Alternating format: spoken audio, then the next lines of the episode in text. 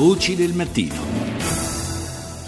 Sono le sei, trentotto minuti e quarantatré secondi, ancora buongiorno da Paolo Salerno. Apriamo questa seconda parte di Voci del Mattino parlando dello stato delle acque nel nostro paese. C'è un cocktail di pesticidi, di sostanze chimiche che è presente nelle acque di fiumi e laghi e anche nelle falde idriche, sostanze di cui non si conoscono ancora gli effetti e che preoccupano per la loro persistenza e anche per la interazione fra di loro. A dirlo è la nuova edizione del rapporto nazionale Pesticidi nelle acque dell'Istituto Superiore per la Protezione e la Ricerca Ambientale.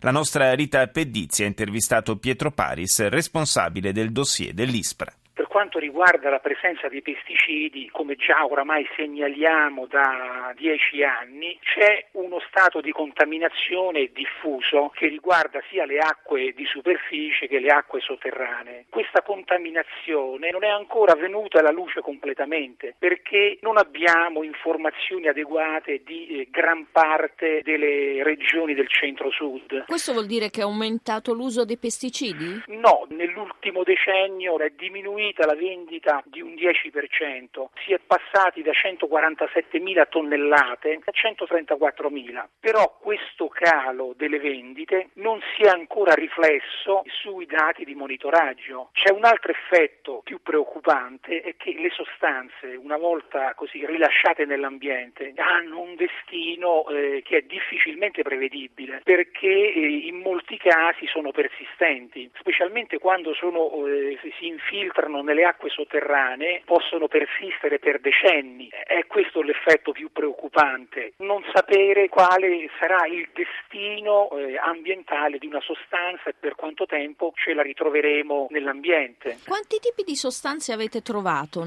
centosettantacinque sostanze diverse tra acque superficiali e sotterranee. In un campione di acqua non si trova mai una singola sostanza, è questo uno dei problemi che, che più eh, ci preoccupa, ma si trovano miscele di sostanze. L'effetto delle miscele, cioè l'effetto che viene chiamato cocktail, non è eh, né sufficientemente conosciuto e non è affatto normato. Vado a monitorare l'ambiente e trovo, come in questo caso, anche trentacinque sostanze diverse in un solo campione. Nessuno può dire quale sia l'effetto cumulativo di questo cocktail di sostanze, perché eh, ci sono delle lacune conoscitive e tutto l'apparato così eh, normativo, autorizzativo è concentrato sulla singola sostanza. Avete una percentuale sul superamento dei limiti? Noi troviamo pesticidi nel cinquantasette per cento circa delle acque superficiali e parliamo di eh, una rete estesa di milletrecentocinquantacinque punti, quindi più di metà delle acque superficiali risultano contaminate. In particolare nel diciassette per cento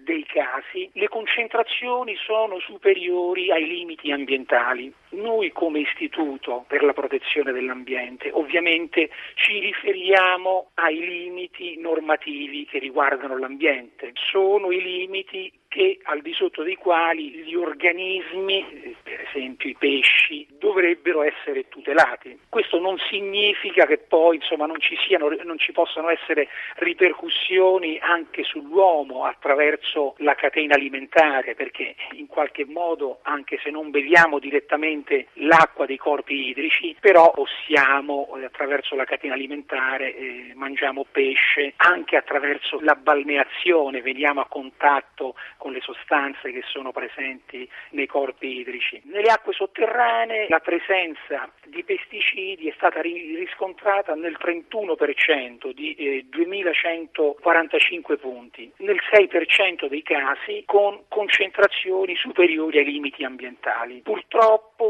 dove c'è un'agricoltura moderna, eh, avanzata, con largo eh, ricorso a pesticidi, eh, si trovano eh, situazioni di contaminazione paragonabile alla nostra. Il problema è che poi bisognerebbe così intervenire. Noi segnaliamo da anni la presenza di determinate sostanze nell'ambiente in modo diffuso e ancora alcune di queste sostanze vengono utilizzate. Sono le amministrazioni che dovrebbero intervenire a limitare l'utilizzo di determinate sostanze.